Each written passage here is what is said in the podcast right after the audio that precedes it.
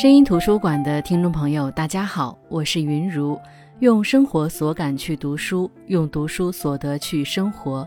喜马拉雅 FM 是声音图书馆的独家播出平台。我是怎么看到《第一香》这本书的？已经想不起来了，只是知道我有好几次都想打开它，但是一看到作者江天雪意这个名字，再看看书名《第一香》。就瞬间失去了动力，因为我以为是那种网络言情小说。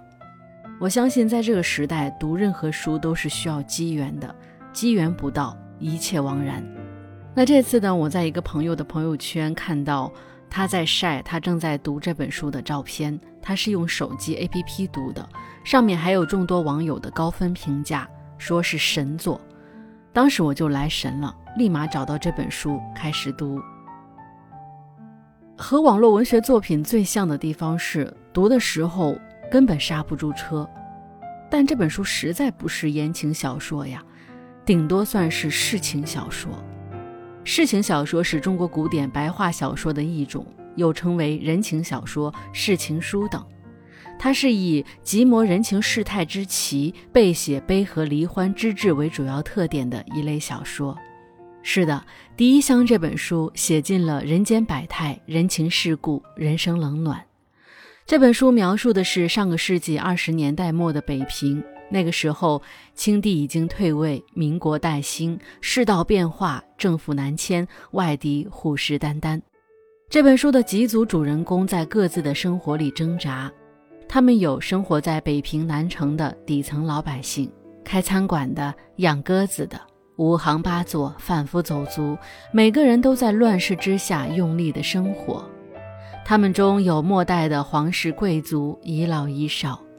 当过去的一切繁华以摧枯拉朽之势倾倒时，我们看到的只是历史的一个节点。他们失去的是过去的荣光，得到的是心中无限的悲凉。他们中有京城数一数二珠宝行的老板、工匠。用工匠的专注与坚守，延续传承数代的手艺。看似是北平南城小小的一片天地，但是这本书可以外延到北边蒙古和俄国的冲突，也可以用笔下塑造的一个普通日本人的形象来代表那个时候日本的狼子野心。那从作品的丰富程度来说，高门望族、市井小民在这里交汇，天南海北的人也在这里聚集。刚开始不知道这本书的名字“第一香”指的是什么，读到后来才知道，“第一香”在这本书里算是这本书里描述的两个行当的最高殊荣。一个是美食行当，以酱牛肉为职业，开了一家餐馆，名叫牛肉流的主人公刘天禄所追求的就是匹配得上食客提的南城第一香的招牌。另一个是首饰行当。第一香所代表的是遵循传承之道的匠人精神和向往自由创作的艺术家之间的碰撞。那我们先来讲讲刘天禄和他代表的美食行当。故事的开端，一个女孩的出场，她叫吴翠喜。翠喜带着奶奶来北平那年是十六岁，那年是民国十七年，也就是一九二八年。安徽老家实在是活不下去了，就来北平投奔哥哥吴贵成。吴贵成来北平闯荡的时候，带着少年心性，总觉得大地方机会多，只要自己肯干，总会拼出好的前程。但是，当妹妹带着年迈的奶奶出现在他家里，他有些不安。当然，如果那个杂院里那间简陋狭小的房间算是他家的话。因为过去的这几年，他在北平就是赶骆驼的，干的是苦力活。虽然结了婚，有了两个女儿，但日子过得依旧很艰难。当天，连同奶奶、妹妹在内的六个人挤在这个房间里，实在挪不开身。第二天，桂成就给妹妹翠喜找了一个管吃管住的活儿，是到白纸坊一家叫牛肉流的餐馆当跑堂。这满北平城打听去，哪有找一个女孩子当跑堂的？可这做酱牛肉的牛肉刘，重情重义的刘天禄就招了一个。别看二十八岁的刘天禄是个掌柜的，实际上也是苦命人。他们家一家三口十八年前从山东逃荒来到北平，爹爹死在半路上，十岁的天禄亲手把父亲埋了。天禄娘说：“出来了，就一步一个天地，一步一个家，往回退，回去守着那片枯田饿死，对不住自己，也对不起祖宗。哪怕娘跟你爹一起死在路上，你也不要停。”哪儿有活路，就往哪儿走。他们娘俩来到北平，诸多艰难在此不表。天禄在天桥附近当了三年茶馆小厮，攒了点钱，后来又在牛街学会了酱牛肉，从茶馆辞了工，挑着担子在南城卖牛肉，从陶然亭北一直卖到蔡户营的农庄，过了永定门，一直卖到天坛，才能空着担子回家去。他年纪虽小，但能说会道，勤勉机灵，手艺也好。两年下来，整个菜市口南边一带都知道有个小伙子牛肉酱的不错。事情的转机是在那一年，刘天禄碰到一个正要被送去处决的死刑犯，那人在路上闻到牛肉香，大喊大叫要吃完牛肉再上路。天禄就挑了几块好牛肉给了他，又把剩下的牛肉送给了狱警。觉得相遇就是缘分，如果有可能，行刑的时候让狱警多少照顾一下，不至于太痛苦。天禄没料到自己的生意自那以后开始好转，先是那些吃了他牛肉的狱警成了回头客，还预定了每月初一、十五打牙祭的食物，一传十，十传百，牛肉流红遍南城。小饭铺的幌子是天禄自己设计的。木板上画个牛头，表示卖牛肉。牛肉流仨字儿是请了教书先生来写的。下面垂的纸条代表面条，白色是切面，黄色是杂面，再垂一串是烧饼。天禄很喜欢看自家的幌子在风中摇晃的样子。翠喜来到牛肉流，第一眼看到的就是这个招牌。这家店是刘天禄四年前盘下来的。有酱牛肉、牛肉面、烧饼。这家店之前有三个伙计，老王父子是负责在厨房掌灶的，外加一个跑堂。那这个跑堂之前是回了保定老家，店里生意好，少了人手还不行，因此天禄才决定再招一个人，而招的人就是吴翠喜。通过后文，我们才知道，刘天禄本来是给吴桂成十块钱，想让他介绍个劳力来当跑堂的。结果这不碰巧了吗？妹妹刚来投奔他，他就把自己妹妹介绍来了，可能也顺带着把自己的家庭情况及妹妹如何不容易痛陈了一番。刘天禄人好，虽是生意人，却心善至极，也就招了吴翠喜。翠喜虽不如男伙计那么大的力气，但干起活来干脆麻利。厨房里的老王、小王是一对父子，耳朵聋，需要翠喜大声的报客人点的食物，又跑又喊的。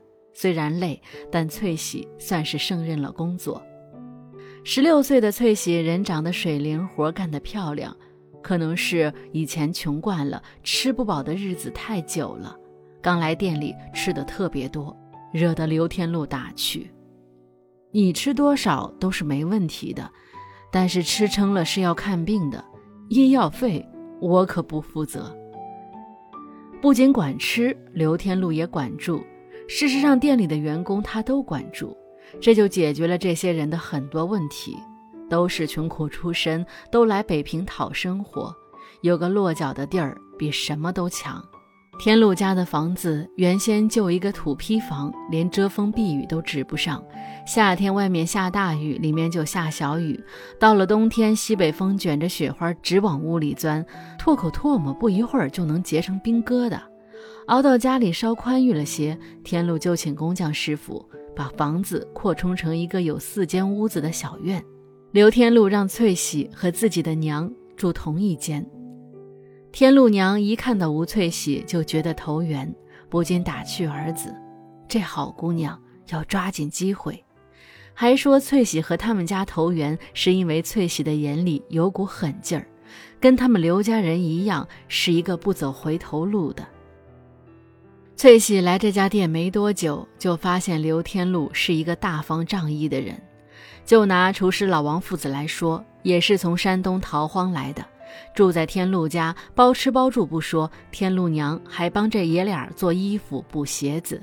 王叔爱喝点小酒，天禄会切一点牛肉给他送去下酒。只是这天禄结交的人也确实是千奇百怪的。比如曹奶奶是一个到处拉着板车拾荒的老人，但是每天清晨她会到刘天禄家吃早饭，然后帮着给刘天禄的店运货。其实这也是刘天禄看着老人可怜，能帮衬就帮衬点。比如那个那小姐是个满族旗人，虽然民国了，家产败落，但是积蓄还有，还能有自己的院子，有丫鬟伺候，闲散着过日子。那小姐是刘天禄的大客户，要不是让人把牛肉送到府上，要不就是自己溜达到店里来。虽然说话不好听，但心肠还好，是个刀子嘴豆腐心的人。比如金四爷，原是一家酱铺的账房先生，因为在银钱上犯了点事儿，就被东家辞了，自此就守着一点家产混日子。每天最大的休闲就是耍嘴皮、拍老腔，地上的事儿全知道。天上的事儿嘛，谦虚一点，他知道一半儿。平日里有事儿没事儿就串门，或者拿着胡琴到牛肉流坐坐，拉拉琴，唱段西皮。金四爷的老婆在富人家当女佣，攒钱给儿子做学费。孩子叫金蛋，今年快十七岁了，读的倒是好中学。当然，金蛋是小名，大名叫金长风，读书很用功，为人更是正派。吴翠喜干的第一件惊天动地的事情是要账。店里另有一个大主顾，姓钱，叫钱正光，就住在宣武门附近的胡同里，是个大学生，恰是赶上潮流风华正茂的年轻一代。前些日子，每周总有四五天在牛肉流吃晚饭，吃完了就说：“刘老板记账上哈。”账记了一年还没还清。翠喜问过天禄，为什么不找大学生要钱？天禄说：“读过书的人脸皮薄，为了这点钱让人家难堪，不近人情也没必要。”翠喜觉得不公平，凭什么别人可以吃白食？老板既然这么有钱，为什么不能给我涨工资？刘天禄也不怕他闹，就说：“你要好意思把钱从他那要回来，每月工资就从一块涨到两块。”都说读书人面子薄，即便是个耍无赖的读书人。也架不住吴翠喜那副不要命的架势。虽然过程确实上不得台面，但是翠喜还是把钱要了回来。所有人都觉得这事儿办得漂亮，只有刘天禄觉得，人家是斯文人，为什么要逼得他如此难堪？他觉得自己从挑担子开始做到今天，凭的是街坊照顾和自己的一份厚道。又觉得翠喜一个小姑娘家，怎么能跟那些杂合院老娘们一样用这种撒泼耍赖的招数？但刘天禄这样的态度让翠喜有点无地自容，仿佛真的做错了事情，仿佛真的成了刘天禄眼中的小财迷，仿佛就成了刘天禄嘴里的泼妇。她又羞又窘又委屈，大哭起来。店里人都来帮着说和解释，老王说中了刘天禄的心思。